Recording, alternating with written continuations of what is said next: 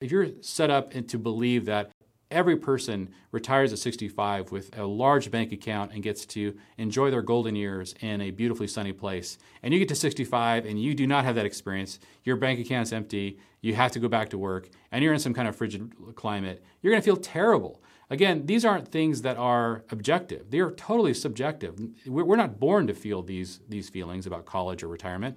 We are, we are formed to feel these things.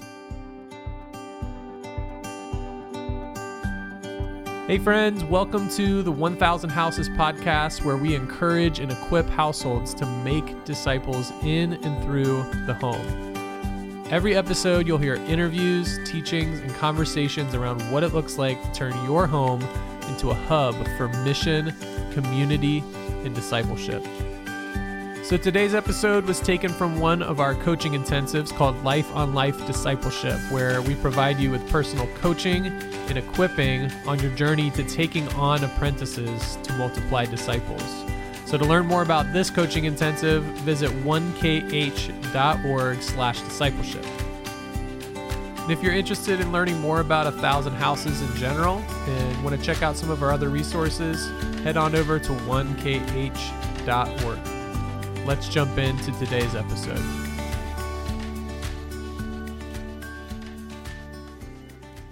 Shortly after the end of the French Revolution, a journalist came up to one of the leaders, especially one of the leaders of the military uh, during the French Revolution that was involved in so much bloodshed, and said, Hey, as you look back on all that's happened over the last couple of decades, uh, would you have done anything differently? Especially given how many people uh, were, how many people lost their lives in this uh, in this revolution. And his answer uh, was fascinating. He said, If I had to go back and do it all over again, I would have told a better story. One of the things that revolution, revolutionaries have discovered is that if you tell a better story, you can create a revolution without bloodshed. And this is essentially what's at the heart of Christianity. We believe a story that can transform whole nations all the way down to the human heart without coercion, without getting involved in forcing them through political power um, and through violence to do uh, the things the king wants them to do. And this makes the stories that we're telling a really critical part of disciple making. We need to understand how story formed people are and use that in such a way that we see transformation from the inside out, exposing those we are discipling to a better story. And so we want to talk about the connection between story and discipleship. And in this video, specifically, that every person is already story formed. And that we need to understand that about the people that we're discipling so that we're working with the stories that can transform them instead of being constantly broadsided by worldly stories that are really shaping the people we're discipling in the wrong direction. And so, part of what we want to understand is, first of all, just the power of story, especially with regards to the way that the scriptures talk about story. And it's important to understand that there are different kinds of story in scriptures. The, they're, they're, the stories of scriptures are really nested, and there are some that are really micro. And so, an example of a micro story is when Jesus told the story of the Good Samaritan. That story is so powerful that uh, the world has not recovered from Jesus telling that story. What he said about the relationship between the Good Samaritan and the person that he was helping. The fact that he made the, the racially despised person the hero in the story, that has done more to counter racism than probably any other single thing in the history of the last 2,000 years.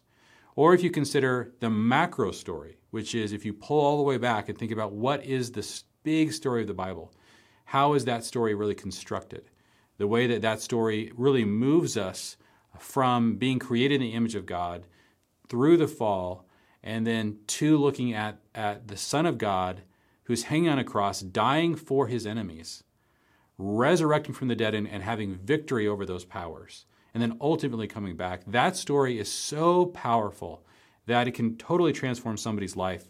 And we have to be using the kinds of things that, that the gospel gives us in order to see real deep transformation happen in the lives of the people we're discipling. And I don't know of a more powerful tool than this one.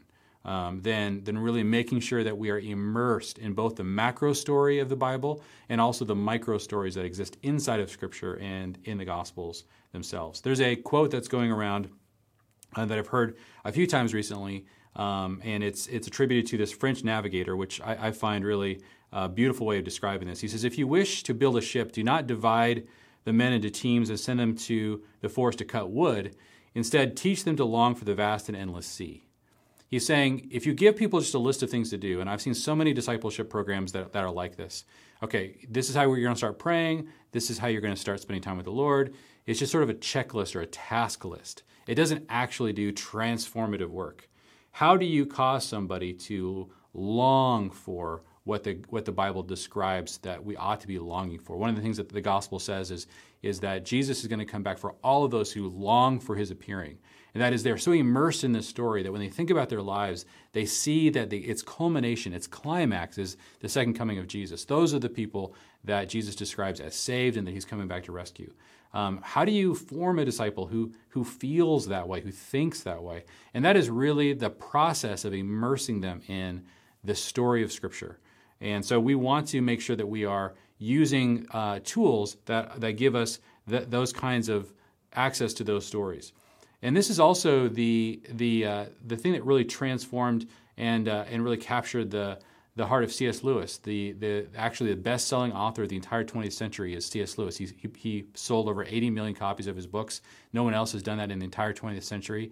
And he was transformed in a conversation he had with Tolkien about the nature of the story of the Bible. He was an atheist, and he, he, he considers himself, or he describes himself in his biography, as the most reluctant convert in all of England. He was compelled by the beauty of the story to, to come to faith in Jesus. And one of the things I find interesting about his, uh, his story of his life is that, that because I, he was, this, the idea of the story of Scripture was so compelling to him and, and was seated so deep, that is what created so much of what he wrote that had such an incredible impact on the 20th century and beyond. And so it's very difficult to underestimate the power of this tool when we are talking about uh, transformations of people's lives. I want to give you five quick examples of how all of us are story formed and, and how this works in somebody's life and how it kind of how it impacts their heart. So the first one, um, and this is one that I think is often mysterious to people, but it's very important to understand, is that moral intuitions are story formed. When you see something um, and you're like, "Ooh, that felt weird. That felt off. That doesn't feel right. That's that feels wrong. That's unjust." We oftentimes believe that these kinds of reactions are spontaneously erupting inside of us, coming from some deep and mysterious place within us. Now, I do think that God places within us a moral sort of conscience. But it's interesting that as sociologists have looked at different cultures and seen cultures that are shaped by different stories, they've noticed that, that, that the stories have an ability to really go in and form that conscious reaction to so many different things. And so, an example is that in, in the Roman world, um, crucifixion was extremely common. And as, as historians have talked about, um, there's a, there was a place right outside of Rome where they would daily crucify slaves. And there was no writing, there was no movement within the Roman world that felt sorry for those slaves at all because there were stories that were being told inside of Roman culture that said that those people are not like us at all. They're subhuman. We don't have to feel sorry for them. And so, because of that, the Romans had a very different set of moral intuitions about crucifixion. They had a completely different set of moral intuitions around infants. Um, the infanticide in the Roman world was extremely common. And in every Roman household, the, the patris familia, the father of the house, had the ability to decide if that child was going to live or die. And if he decided they're going to die, they simply left that infant out and, and it would die. And the, the household, uh, people in the household uh, would often not feel badly about this crying, dying infant. How could that happen? You could like ask, "Ooh, man, isn't it just natural or normal for us to all have a moral intuition and be horrified at that?" Again, yes, in our culture, because we're all shaped by the stories of the Gospels. That the gospel story at its center is that the is that we need to care for the victim. That is what we look. That's what. That's how the story of the crucifixion really transformed the moral intuitions of an entire culture Um, because if you look at cultures that were not impacted by that story, but, but, but, but by other stories that said, no, no, it's really important that the strong survive and the weak die if our tribe is going to succeed. If we were formed by those stories, we'd have very different intuitions about slaves being crucified or infants dying of exposure. But we have, uh, we have a completely um, gospel saturated set of moral intuitions in our culture, and we don't realize it. But that just demonstrates the, how powerful uh, stories are. The second example of how critical and how powerfully uh, transformative stories are is, is vision. The way that we think about the good life or the future and how, how, we, how we envision what we're su- supposed to do in the future, um, those kinds of things are really driven by stories. And so if you're constantly immersed in the story that every single person that is successful goes to college, you're going to feel terrible if you get to 18 or 19 years old and you can't get into a college, right? If you, if you have, if you're set up to believe that, that every person retires at 65 with a large bank account and gets to enjoy their golden years in a beautifully sunny place. And you get to 65 and you do not have that experience. Your bank account's empty. You have to go back to work and you're in some kind of frigid climate. You're going to feel terrible. Again, these aren't things that are objective. They are totally subjective. We're not born to feel these, these feelings about college or retirement. We are, we are formed to feel these things because there's a particular vision that we're given by the stories that we believe. And also, the story of the Bible says something very specific about the future. Some people believe that, that the way that this, the story of the Bible ends is with more and more disciples being made such that they take over countries, disciple nations. They, these disciples uh, gain incredible political power in those nations. And then Jesus returns as a triumphant king over a completely discipled um, planet Earth, where the nations are now obedient to the king. Um, that's one story. There's also another eschatology that says that there's a constant collision and a strengthening of both the kingdom of God and our enemy, and that as these two uh, these two these two kingdoms get more and more powerful, um, they will begin to collide and fight and war with one another. That ultimately the kingdom of darkness is going to begin to, through violence, overcome uh, the kingdom of God, and in the midst of that, Jesus is going to return um, and judge those who have been um, attacking uh, the, his kingdom on the earth. And then from there, he will establish his reign. Those are very different stories, but it's really important to understand that the vision that creates for your life is totally different. I mean, if I believe the first story, I'm going to be very involved in the process of, uh, of, of politics and really trying to figure out okay, how do we organize in such a fashion that we really gain control or power over over our different locations, over our different regions and countries and states and cities.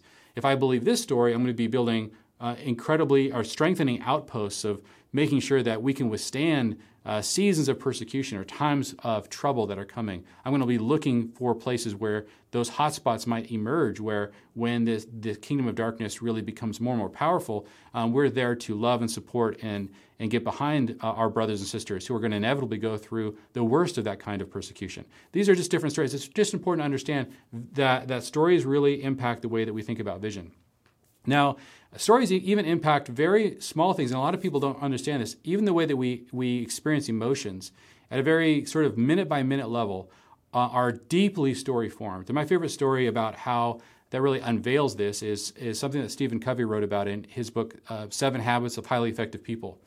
And he described being on a subway one day, and on that subway, um, they stopped, and this group of three children got on with their father. And the subway, before the children got on there, was a fairly peaceful place. Everyone was kind of quiet. Every, you know, people were reading newspapers. This was back in the day when that was done. And these kids were running around and just like literally smashing people's newspapers out of their hands. And uh, Stephen Covey looked at the father and he just was staring into space, letting his children create massive chaos uh, on this subway. And so Stephen Covey sort of went over there and just sort of like nudged this father and said, hey, um, do you mind doing something about your kids? They're, they're really causing a huge amount of chaos here. And the father looked up as if to notice the scene for the first time. And the father says, Oh, well, we just got back from the hospital and their mother died. And um, they don't know how to deal with it. And I guess I don't either. Now, Stephen Covey describes what went on, in, what, on, what went on inside of him at that moment, which was that he was he went from being angry, very angry and frustrated, to being instantly empathetic, compassionate, having zero anger. He didn't have to count to 10. he didn't have to like think through anything. What the only one thing changed, the story changed. And once the characters in the story were transformed in an instant, all of his emotions changed instantly. That is the power of story. Like stories transform the way we feel and the way we interpret events so dramatically that our emotions are instantaneously transformed when the story changes. Um, and that is really useful to know.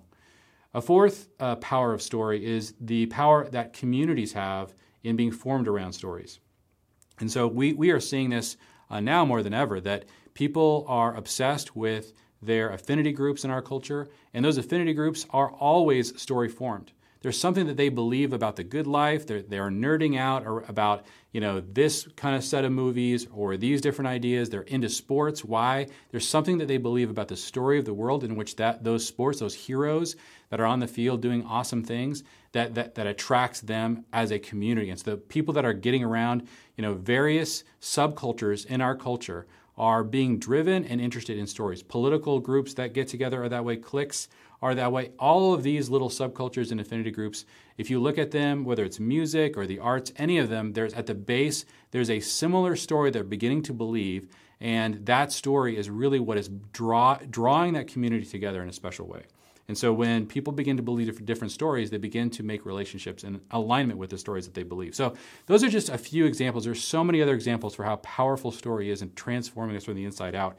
And this is why the Bible is so so into story. So um, we're going to talk more and more about about this topic and how to use this in the in the in the formation of disciples. But I really think it's important for you guys just to understand, just to take back and, and uh, take a step back and look at how powerful uh, stories are and uh, we need to be aware of this in the life of our of the people we're discipling. So um, uh, think through uh, first of all, like how much are you aware of your own um, experience of as being story formed? Like, are you aware of the stories that, that are forming you?